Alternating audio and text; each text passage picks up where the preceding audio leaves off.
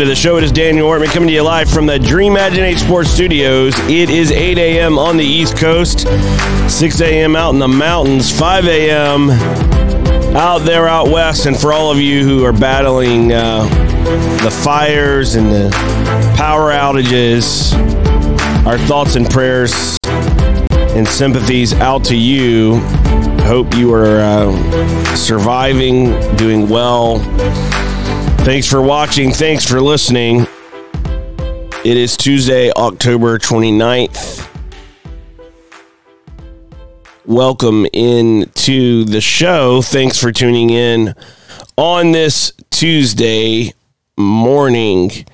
So yesterday, a couple couple big things happened, and uh, we want to get to those right off the top of uh, the show. First, the announcement. Uh, it was not as big of an announcement as LeBron leaving Cleveland to go to Miami.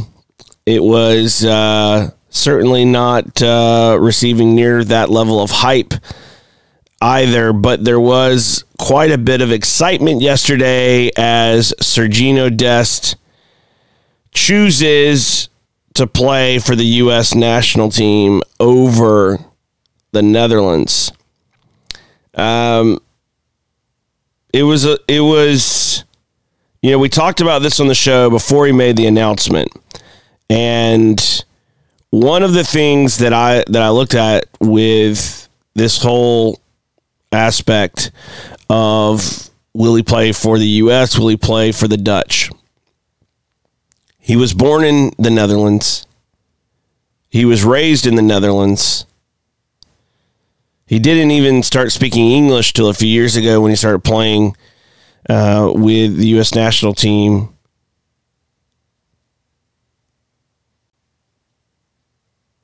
All of the signs, he, he plays for Ajax. He's getting minutes in the Champions League with Ajax. All of the signs were pointing to the Netherlands when you look at things on paper. The one factor uh, that was was in the U.S.'s favor, and even then, to me, is kind of a bit of a spin, but is is the fact that he was going to have an easier pathway to minutes with the U.S. national team. The competition was going to be much steeper with the Netherlands, uh, and you know if if that was a big factor, we don't know the conversations he had with the Dutch Federation, etc. He had been playing in the U.S. setup for a few years. I don't know if if if that part of the emotion played into it, but he made it clear this was his decision, and uh, and he chose to play for the U.S. So, uh, you know, welcome to the family. As I said, uh, you know, if I was in his shoes and I felt like I had a legitimate shot, I would have chosen the Dutch for a variety of reasons. But I totally understand, you know, his decision as well. And, uh, you know, the the point I made from the beginning is either way, we're happy to have him, and uh, you know, and, and and wish nothing but the best for him. Either decision he chose to make, and he chose to play for the U.S., and so we welcome him with open arms. Uh, that's it's fantastic, um, you know, f- for for us to be able as a country to have a player playing in the Champions League and uh, and getting significant minutes. We have you know a few younger players that are playing in uh, Europe at the moment that are you know getting some different opportunities, and we need more of that. We've talked about it on the show many times. The domestic league in Major League Soccer is not preparing our players adequately for international play. And uh, and so you know having an international player, a player that's grown up and living abroad, he is a dual national and and makes this decision to play for the U.S. Um, you know, we we are definitely uh, happy to have him, and you know, quite honestly, with the state of the program and um, you know, and and the issues we've been having on the men's side for quite some time, we're lucky to have him, and uh, we're very fortunate. And so uh, I'm excited, excited to see him um, make his his full national team debut, uh, and that will then lock him in with um, with the U.S. for his national team career uh, coming up with these competitive matches um, in just a couple weeks. Yesterday, also, um, the worst kept secret in uh, the uh, U.S. soccer um, realm of the last few days uh, was finally officially announced yesterday as Vlatko Andonovski is uh, was named the next manager of the U.S. Women's National Team.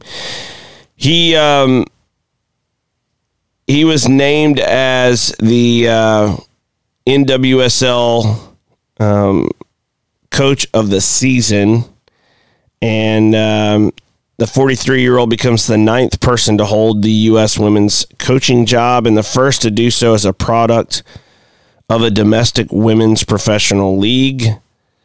Um, Andonovski most recently managed Reign FC in the NWSL and won two titles with FC Kansas City. He is one of three people to hold a head coaching position since the league's inception in 2013. So, um, everything I've read about him from players who have played for him um, is positive. And um, he, he's gotten glowing reviews all around. So excited to see, you know, where the, the program gro- goes and, and quite frankly grows under him. And if you are wondering, well, how are, how is the program going to grow?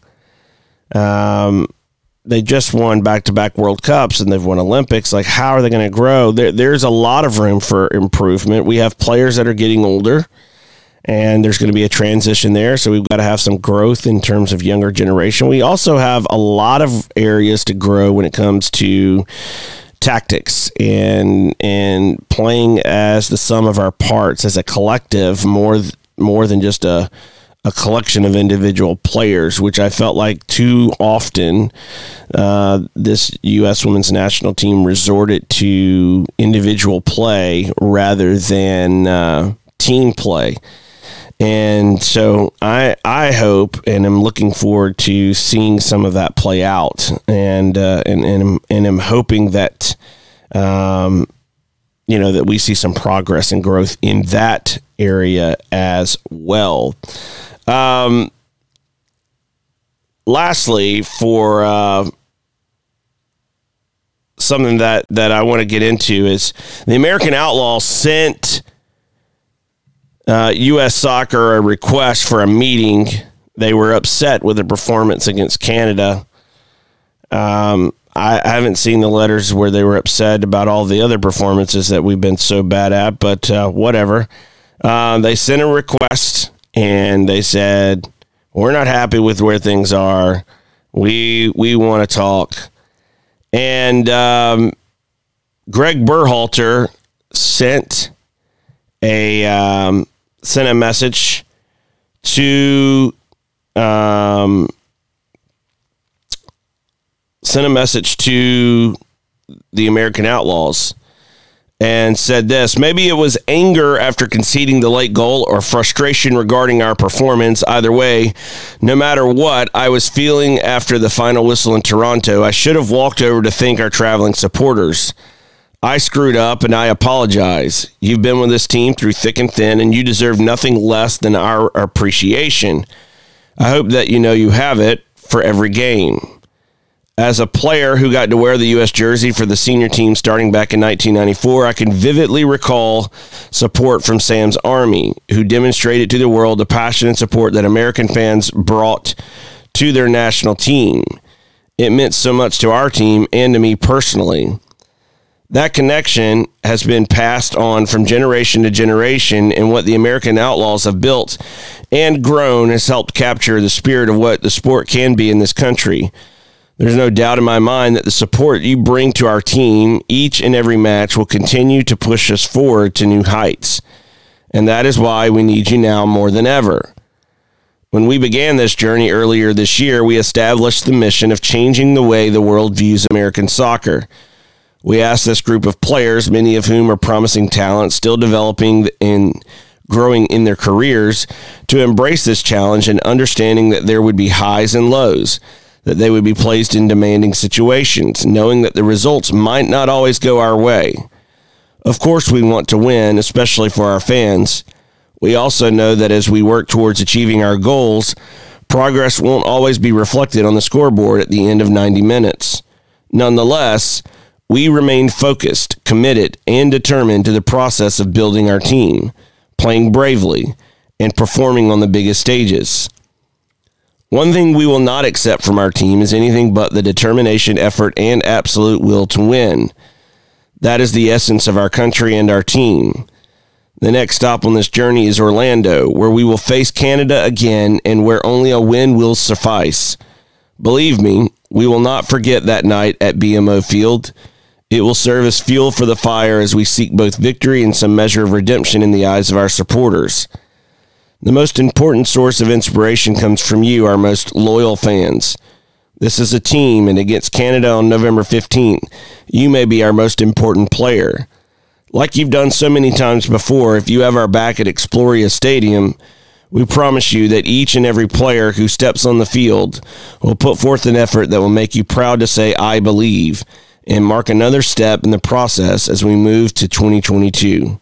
Sincerely, Greg.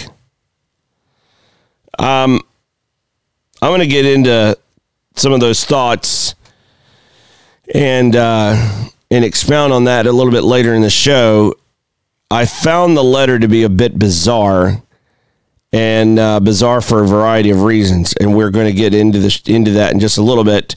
Uh, but first, our sponsor this half hour is Duktig Brand. You can learn more about Duktig Brand at duktigbrand.com and use promo code DW Show to get 10% off of your next order. They got some really cool apparel in the store, um, some really good resources. If you are a coach or a player, goalkeeper, check out some of their notebooks. It would definitely be a tool and a resource uh, that you would would want in your arsenal, including some of those which have waterproof paper.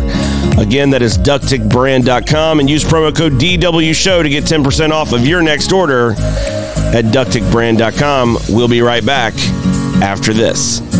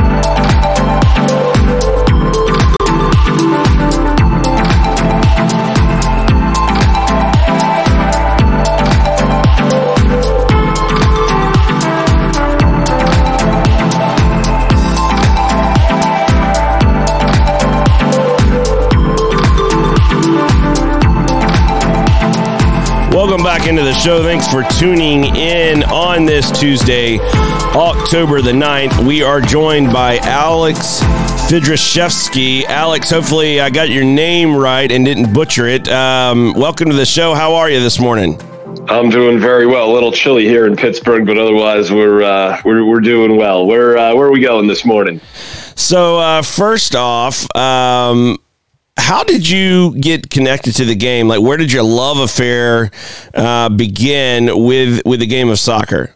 Started when I was a kid. Um, my my grandfather was actually uh, a member of the the Polish Army team after World War II. Obviously, then there wasn't really much of a national team in the late 40s, um, but he was part of the Army team that traveled around Europe and played, and then came to the United States and was dragging my dad to Randall's Island uh, to watch all the the showcase cups in the 50s and 60s, and then uh, it kind of rolled into my dad going with him to Cosmos games in the 70s, and I started playing as a kid and just fell in love with it uh, back then, and and had an opportunity to get involved with it uh, on a media standpoint, when I was running WGPA in Bethlehem, Pennsylvania, I uh, we started doing uh, FC Sonic games in in 2014.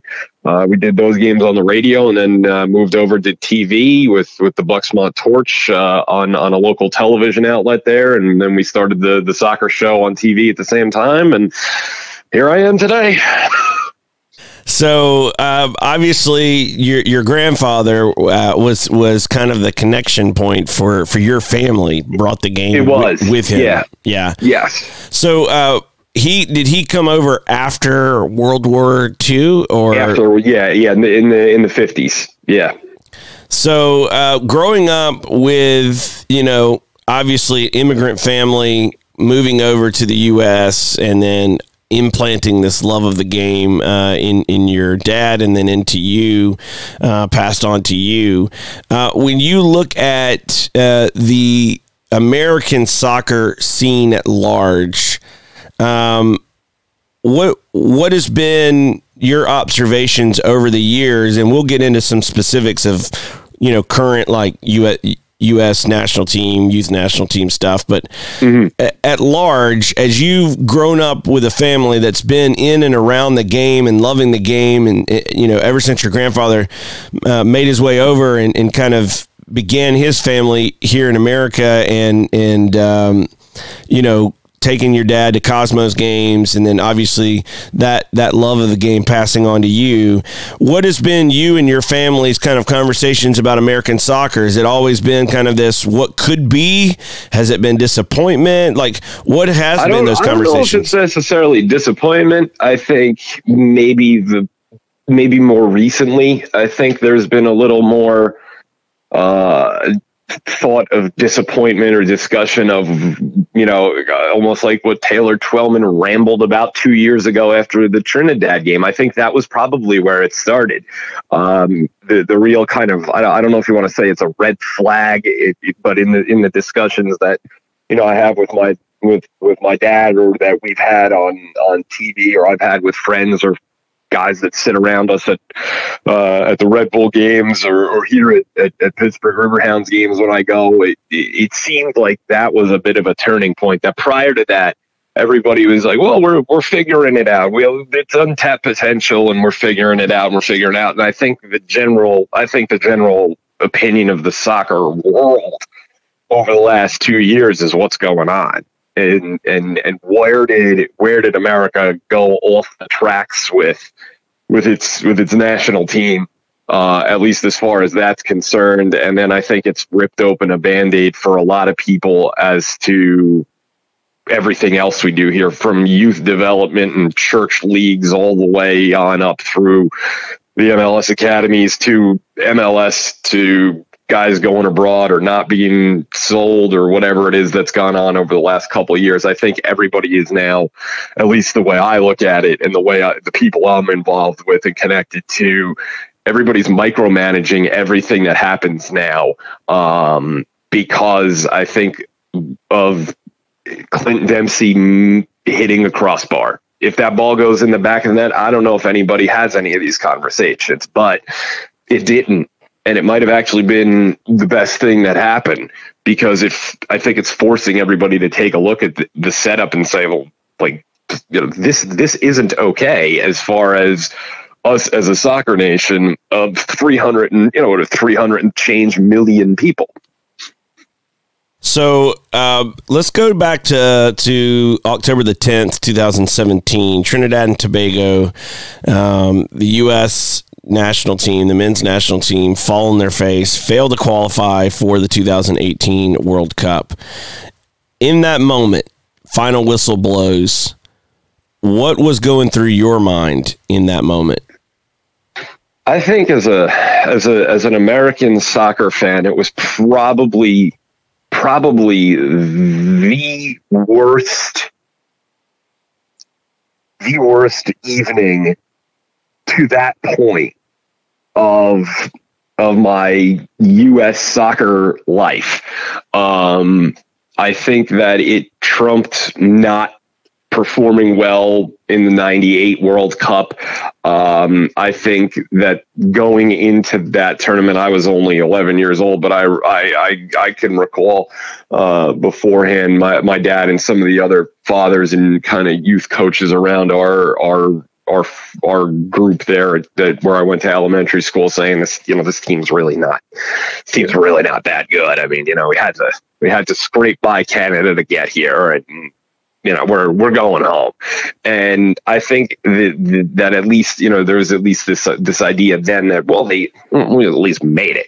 Now it was more of an expectation that okay listen we have a we have a professional league that's over 20 teams. We have all these you know academies we have players that we've brought in from Europe. We have guys that are you know bouncing over there that are you know we should we should be significantly better than Trinidad's reserve team. And and let's face it that's what it was. They they didn't really roll out the the red carpet for the United States here and bring in the, their best. They that game was really played by their B team. And that was probably even being kind that it was their B team.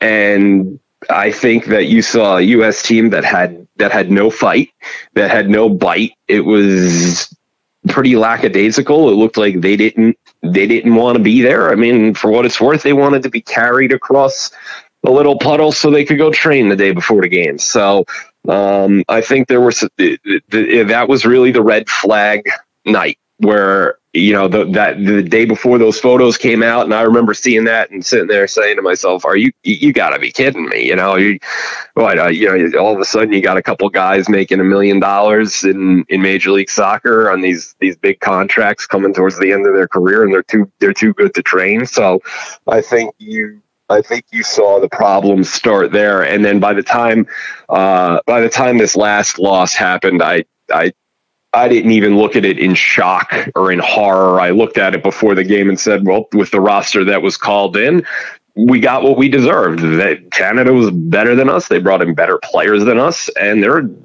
dare I say a step ahead of where we're at right now, which is shocking considering where Canada was like ten years ago.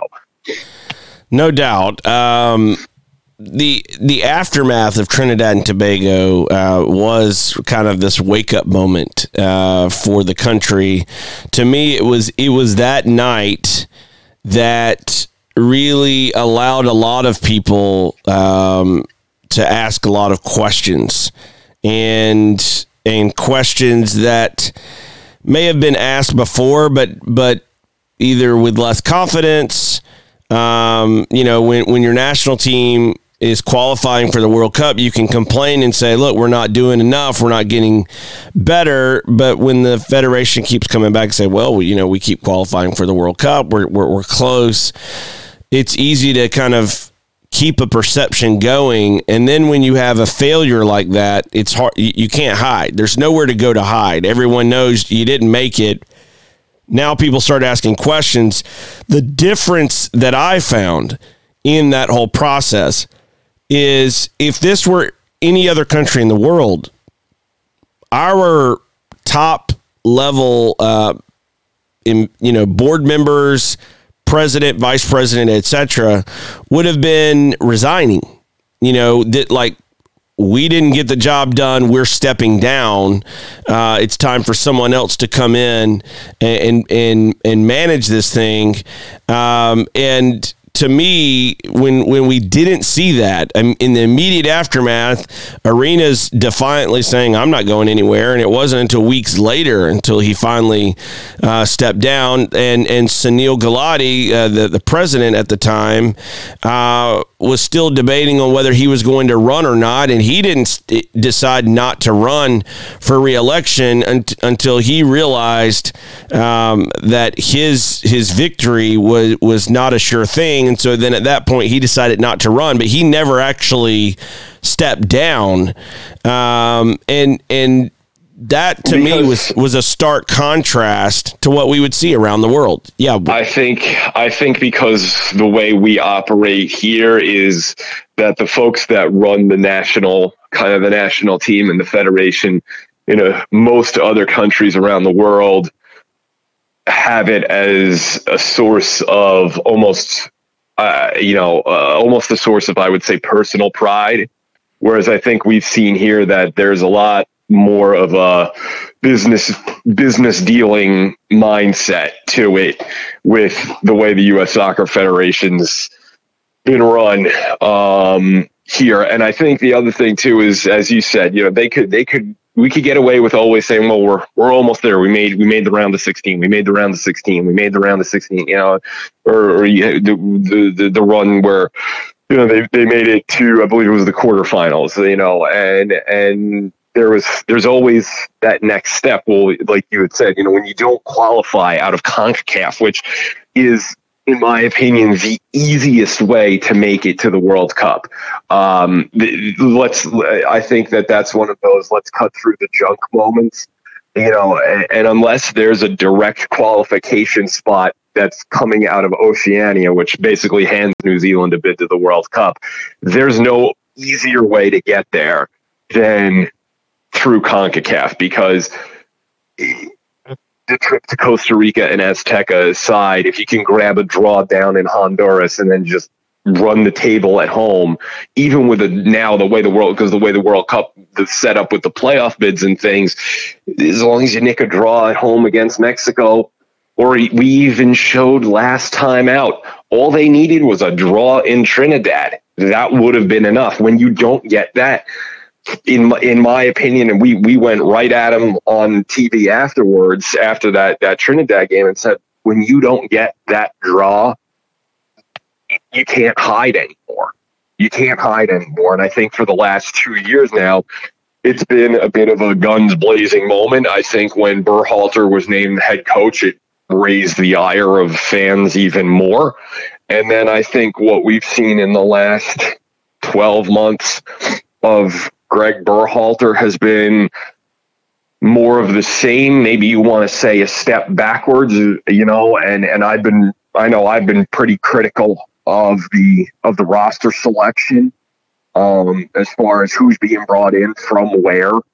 And looking at this myself and just, uh, my, what are we doing moment is saying, you know, did we learn from what happened the first go around with paying guys big bucks to stay domestic when the first two guys that got those fat contracts domestically were Zusi and Besler and didn't go. And that was in the last cycle. And they didn't they didn't improve, they didn't get better. Who's going to take their spot in Kansas City? They spent their whole careers there. Great little cushy deal. Good for the pocketbook. Great for the pocketbook these guys making eight hundred, nine hundred thousand dollars a year. But did it did it benefit the national team to still be calling those guys in then?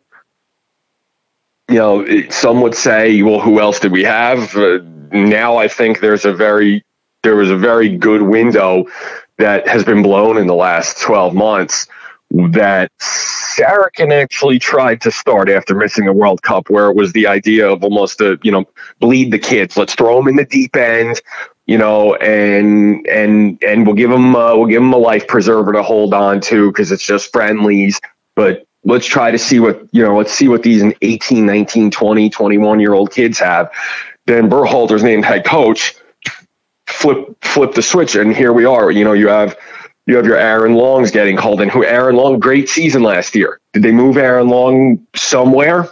no, Aaron Long got he got the Besler Zusi deal, and quite honestly, uh, you know, if you're if you're Red Bull fan or not, U.S. fan or not, Aaron Long's 2019 has been a complete 180 from his 2018. So I think, you know, I, without getting too long winded, um, I think we've we've just seen that you can't they can't hide it anymore, and that you know you, you can't run away from from the track record now over the last you know uh, two years or so of of failed results, and it it shows to the senior level and all the way down. Now with the youth, you know, the youth setup, I know you wanted to talk a little bit about. Uh, I think there's a lot of potential coming through, but it's you know how are we going to utilize these guys in the next five years? Because the what, what my co-host and I have talked about has always been 22, 26 and 30. Those that's going to be our window with this this group with with with your Weahs and Pulisic and the rest of these guys.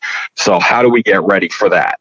Is is is I think one of the biggest questions for at least me looking at this uh, current national team and Greg Berhalter, he um, uh, uh, released a, a, letter, or a letter was released that he wrote to the American Outlaws after the American Outlaws uh, you know, released a public letter complaining to U.S. Soccer that, uh, hey, we're not any good. Uh, can we meet and talk about how we're not any good?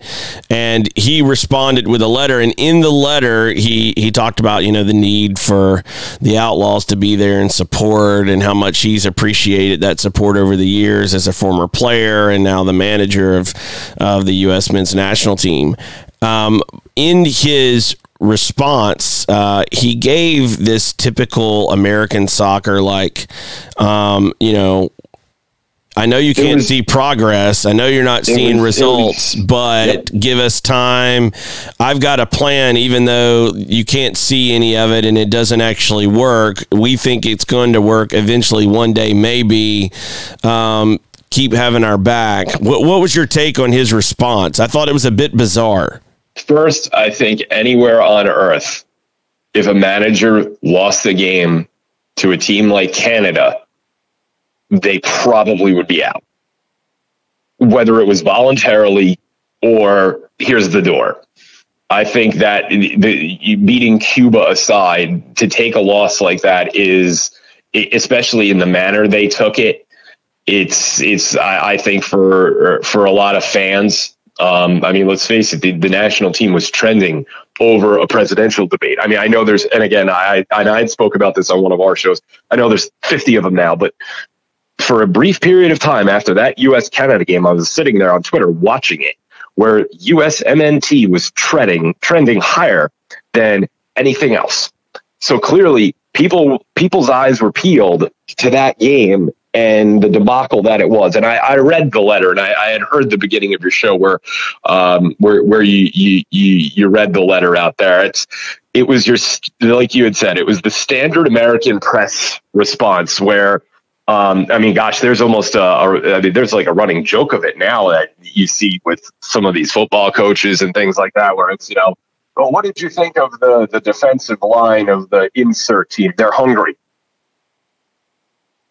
thanks, coach. And the quarterback, he's smart.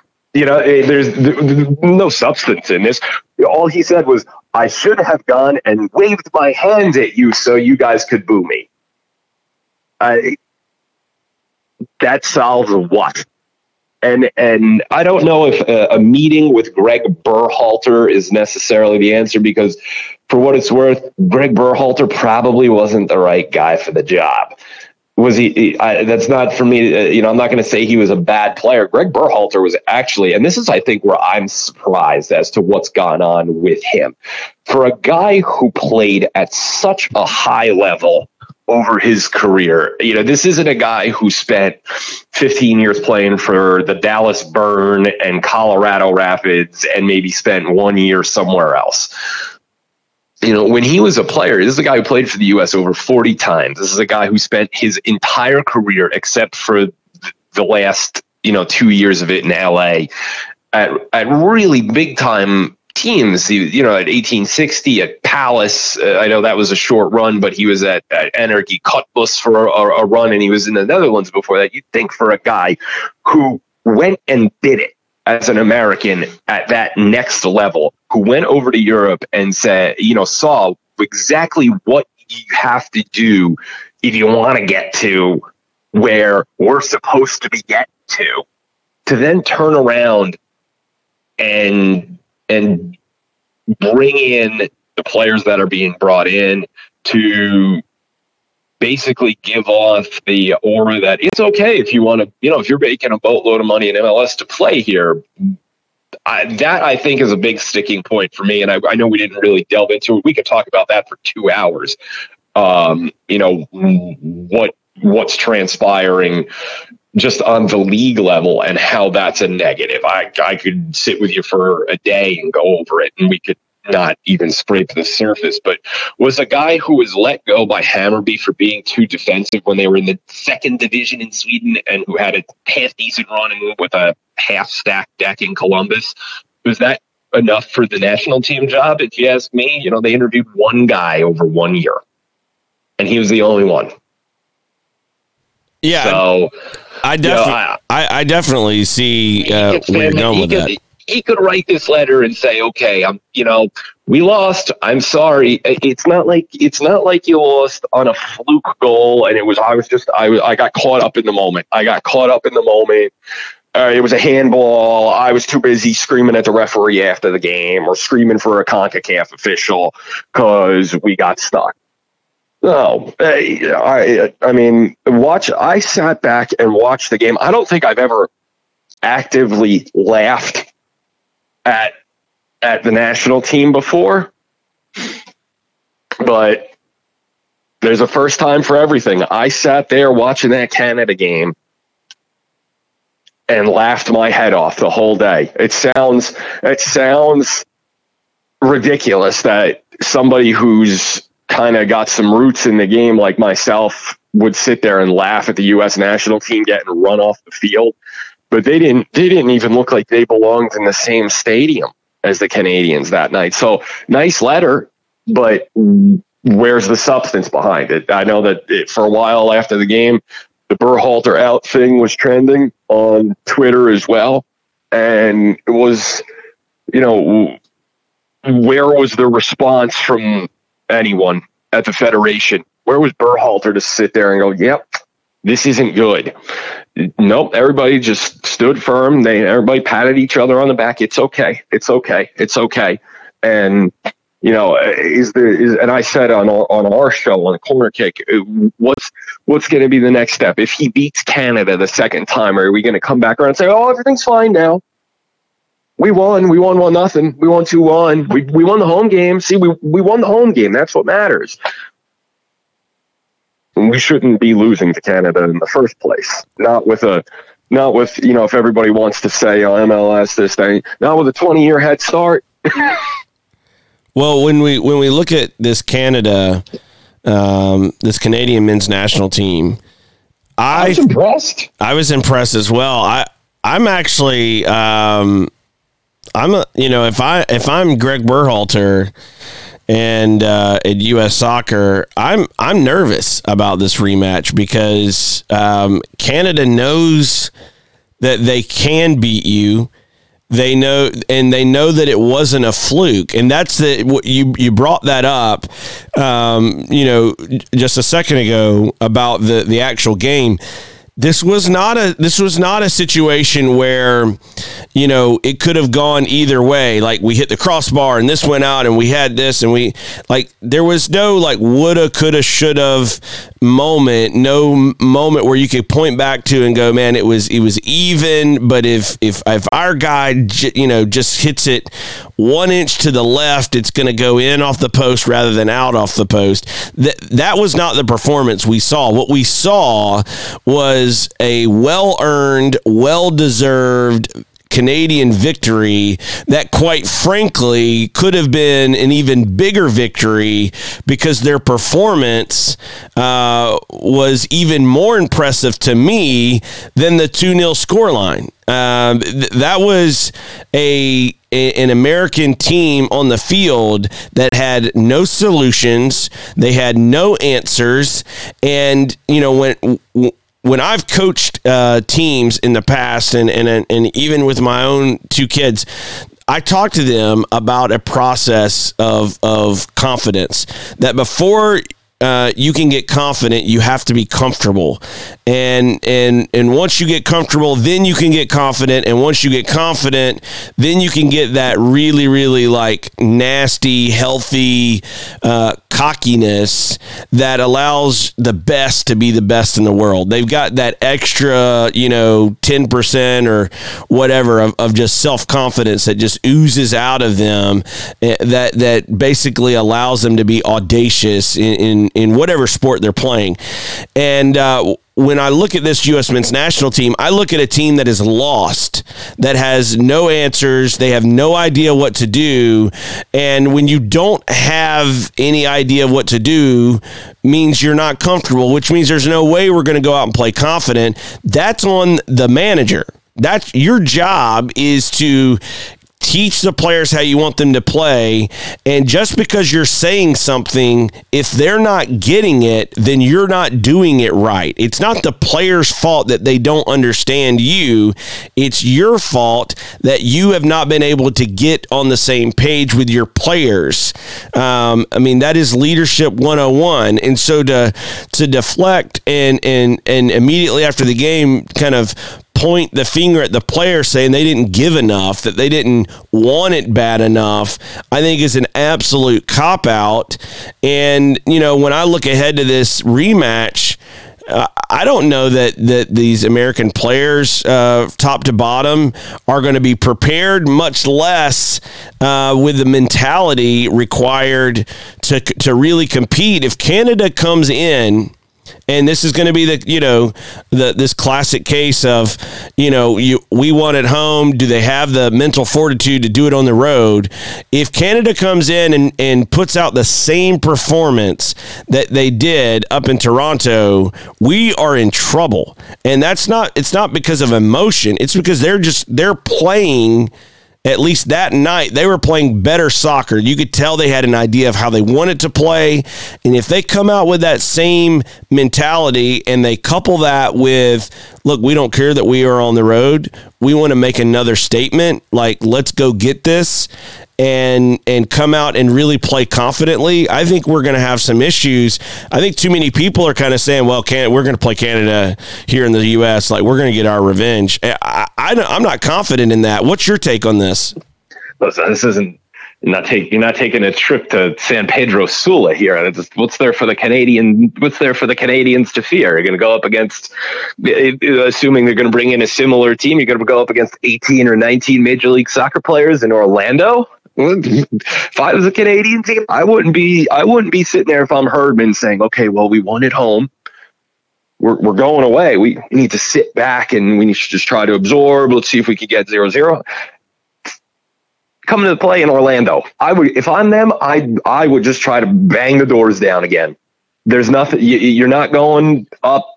You know, the, the two miles to Azteca. You're not going to uh, again Honduras, which is going to be they're going to make you play the game at, you know, as Canada has seen themselves in World Cup qualifying. They're not going to make you play the game at two in the afternoon, give the entire country the day off, give away free tickets, and it's going to be 150 degrees with 200% humidity. You're going to play on a, a comfortable fall evening in Orlando. What if I'm the Canadians? Just from that perspective alone, you know you got them at home. What what do you have to fear to not go after them in you know, in, in Florida next, you know, in a couple of weeks. So it's two weeks away. And I, when I watched that game for me, what, you know, I think you're right about Berhalter, where you're trying to, it's the system, the system, the system, the system. We, we need to build, we need to build play out of the back. Well, you don't have the players to do it. So when you don't have the players to do it, you either need to change what you're doing or get out of the way. and if they're going to continue to try to do that without having anyone in the back capable of making the next pass, it's going to be a problem. And I think we saw that in in the Gold Cup final against Mexico, where they looked disjointed. Uh, we definitely saw it in the friendly against Mexico. They're, the only guy who can hit balls forward out of the back is Tim Ream. If they take him out of the out of the equation early on, if you if you can get pressure on him and he has to distribute it across the back line to somebody else, you can you can you can bang three, four, five in on the United States. And I think that you're right. I think the I think the coaching strategy is a big issue. I think there's a little bit of both where, you know, it's column A and column B. I don't think Berhalter's wrong to say that there's not a lot of bite in this team. You're still bringing in Michael Bradley, who walked to take a corner kick in stoppage time with the World Cup on the line. You, you know, you're still bringing in guys who are making triple their value overseas and great that the league wants to pay these guys to stay home. But if you're the national team coach, you have to say you signed that five year deal with the Seattle Sounders at a million dollars a year. Have fun. It won't be in my setup. We don't have a coach that's doing that right now.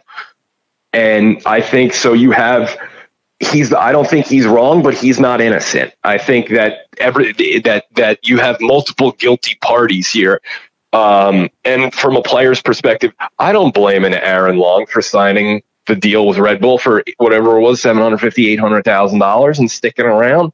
You know, he was making sixty thousand, seventy thousand dollars. They multiplied his number by ten. So, good, I mean, good for him. If I'm a player, I, you know, I guess you strongly consider your bank account because you're only going to play for a few years. Um, but it's not providing the level of competition and training that they need. You have you bringing in you know 18 guys who there's never a threat to their spot ever. There's nobody on their team that because of how much they're paid or where they're at, they're they're safe. Jordan Morris, Jordan Morris stay home. Jordan Morris stayed home for a puppy dog, and he's a decent player but the potential that he didn't tap into or is now tapping almost, if you want to say too late, he's 25. You can get one cycle out of the guy. You got one, you got, you got through Qatar. He'll be 29. You're really going to keep him around for 26 and bring him in at 33 years old when you have Luca de la Torre and Novakovic and all these other young players you know, I think that goes for a bunch of bunch of these guys. Gyasi Zardes, I mean, he'll be 30, he'll be 31, 32 when the 22 World Cup rolls around. I think that there's there's there's multiple parties that are guilty here. Um, you know, I think I think MLS is part of the problem, a big part of the problem. Overpaying guys, not moving guys on, bringing in tons and tons. And I've talked about this on our show, tons and tons of foreign players and you know I think that's it's great that you want they want to try to market themselves to be one of the best leagues in the world, but anybody who watches multiple foreign leagues will tell you it's probably if you look at the UEFA coefficient, MLS would be somewhere in the probably probably the twenties. Um, as far as it's you know how their teams would stack up on a continental level. Um, you know, if you're fans of the English game that I've spoken to, I've spoken to former players in England that I see at some of these some of these games in uh, in Pittsburgh. I've spoken to guys who've been involved in the game for 50 years over there who say it's like League One. So I think we have to look at that and say, well, there's there's a part of the problem. We're bringing in a League One team. You're bringing in the equivalent of a you know I don't even uh, you know Bristol Rovers kind of player, well, you're going to get Bristol Rovers kind of results at the next level. Um, and I think what's even scarier for me beyond that, when just to come back to Canada real quick, the Canadian MLS players outperformed ours in that game. Their MLS players outplayed our MLS players. And our guys, again, our guys are the big money guys. They're the ones making 500, 700, a million, whatever dollars and th- their major league soccer players they they actually in my opinion i i really do think outplayed ours. I think i think i think Samuel Piette was probably the best midfielder on the field that night for either team. That that's an, that's probably a, you know truly a midfielder because Alphonso Davies you know much more of a, a, dynamic attacking player and these these other guys they have have going forward. I look at who they have going forward I think they're. I think Canada is much better off in the attacking positions, just in their their pool than we are. And and not just at the younger ages where they've got three guys who I think are going to be kind of their rock for the future. You have uh, you know David at, again Davies is at Bayern and and seeing time at Bayern and David is seeing time again uh, Liam Millar he's he's a Kilmarnock in in Scotland and then even you know into the prime, the kind of the prime ages, you have still Junior Hoilett around, and Lucas Cavallini's down in Mexico. Cyle Larin, he's still lurking around their national team setup. And you know, and and Ballou, he ended up back at Montreal this year. They didn't really integrate him too much, but I mean, this is a guy who's contracted to Barcelona right now. The U.S. has this type of youth talent, but Canada was willing to roll the dice and bring him in and it paid it it paid dividends against us where I think for the last few years we've been calling for well give these kids a shot. Give the U23 crop a shot the U20 crop. Anybody under that age let's give them a shot. Canada gave a lot of those guys a shot against us and they they earned it. So I think that it's it, I think it's a multifaceted problem to to kind of just wrap that part up for me.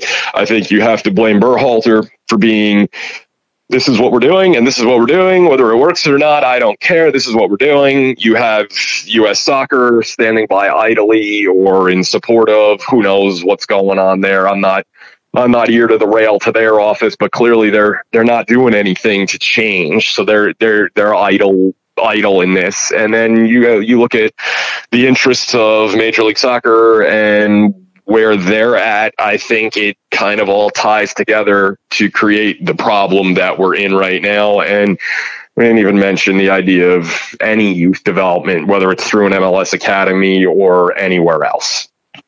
So, uh, last uh, few questions here, kind of rapid fire. Uh, yeah, if, go for it. So, looking, you know, let, us go out to the macro, and then we're going to kind of hit a couple, uh, you know, specific topics, uh, questions, and I just want to get a quick take from you on each of these. Looking, looking at the macro, U.S. men's national team, should we be going younger, focusing on kind of an Olympic aged uh, next cycle, Christian Pulisic, Weston McKennie and and below? Hundred percent. Okay. Now no, the, the, we don't even need to finish the question. In my opinion, hundred percent. In my, I, I, if you're over 24 and you're in Major League Soccer, and I'm the national team coach, I don't need you. Next, next question.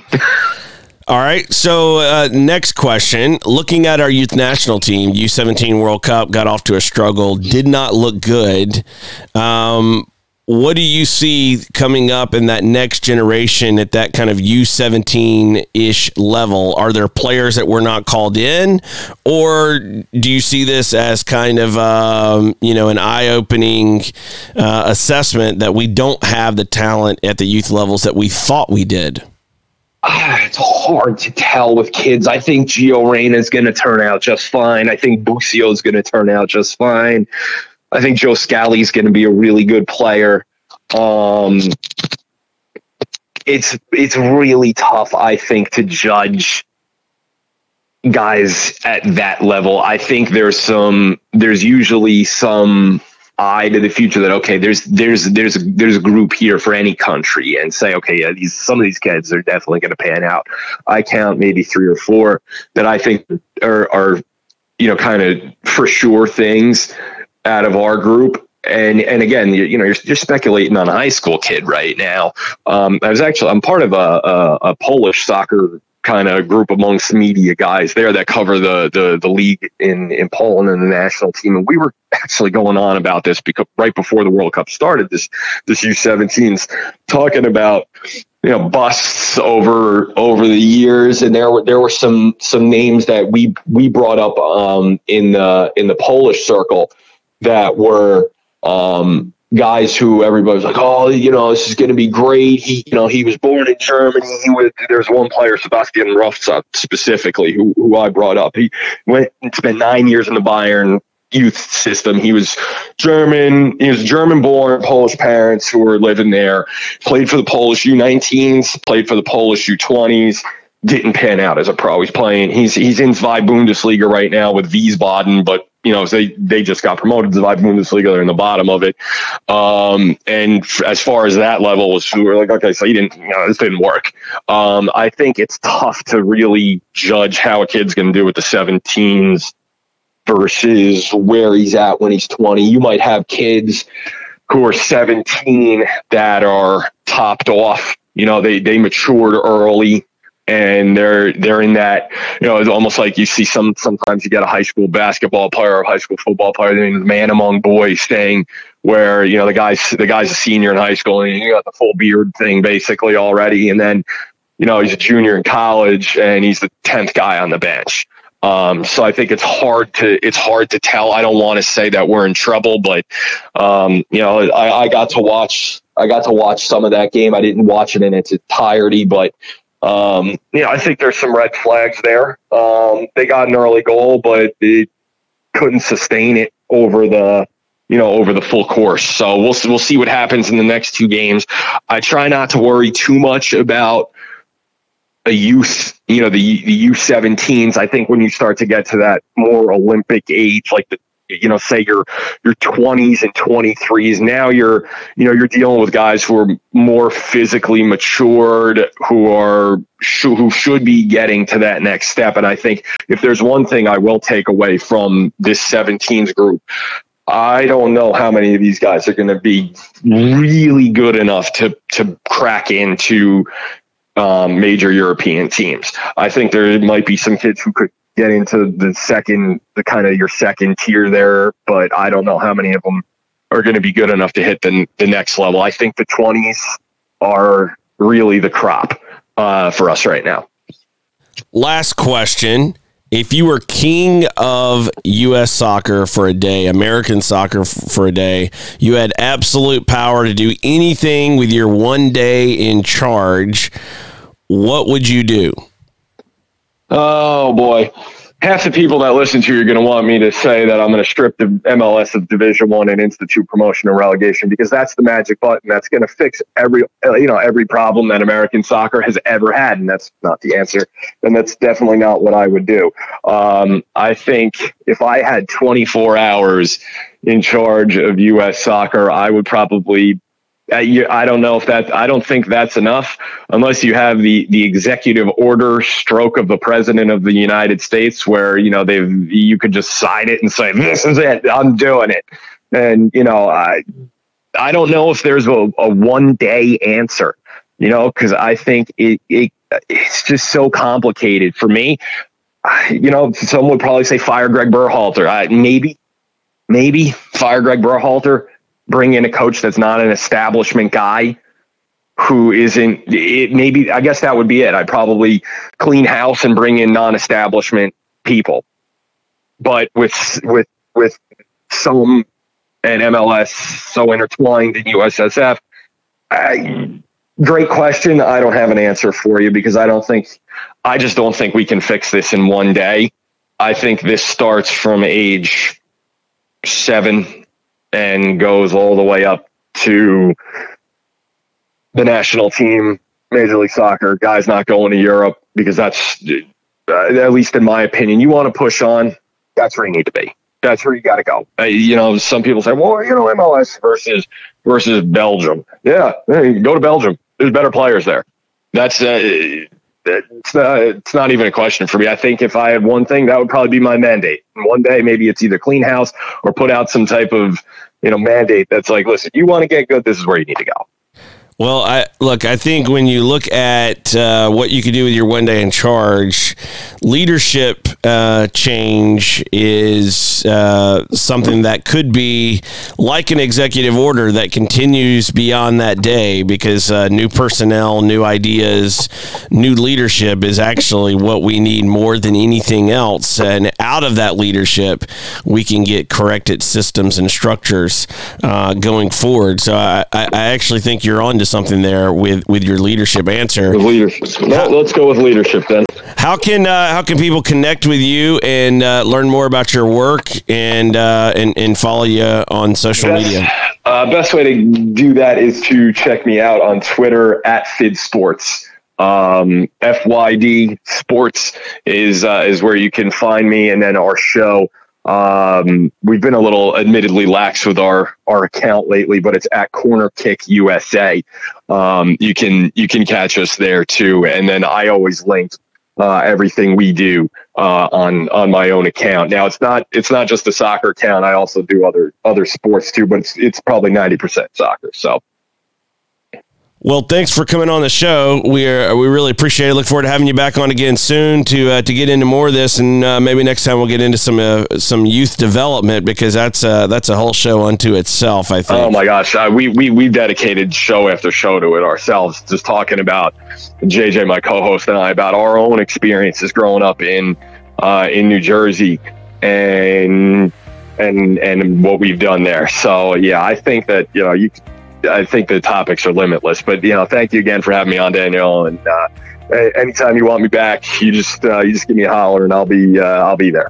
Sounds good. Thanks for joining the show. We really appreciate it, um, and uh, we we do look forward to having you back on. So uh, thanks for coming on. Hey, thank you so much. You take care. All right. Bye bye.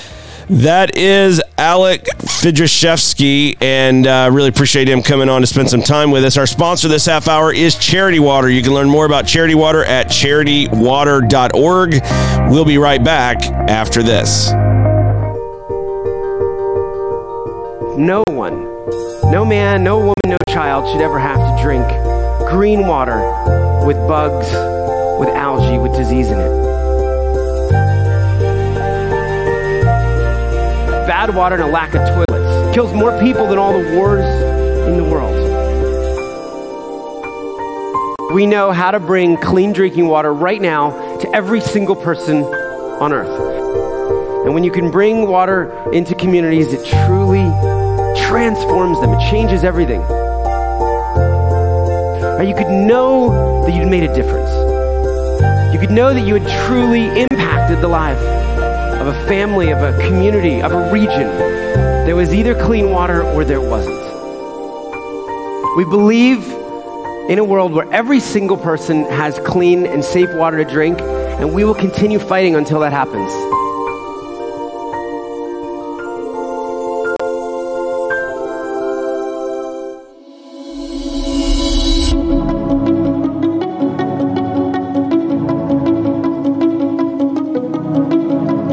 Like to thank Alex Fydryszewski for joining us today. Um, you know, looking back to that Gregg Berhalter letter, the, the big thing when I look at all of that is instead of talking about what you want to do or the change you want to see to the public, go do it. Get it done. Show tangible evidence and proof. I see this over and over in organizations, not just soccer clubs or soccer coaches, but I want to do this or I want to be this or we want to we want to be this as a company or as an organization. Um, rather than go out and, and set all these expectations, go deliver. Do it first, talk about it later.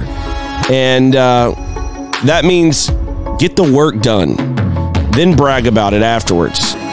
I would much rather see that with our U.S. men's national team than these continued struggle, struggles while we see bloviations about how things are going to get better and change. I, I, I, right now, we don't see any proof of that. So, uh, thanks for watching the show. You can watch always at facebook.com forward slash WRKMN or at danielworkman.com. You can also tw- check me out on Twitter or Instagram at Daniel Workman. Thanks for watching. We'll see you again tomorrow.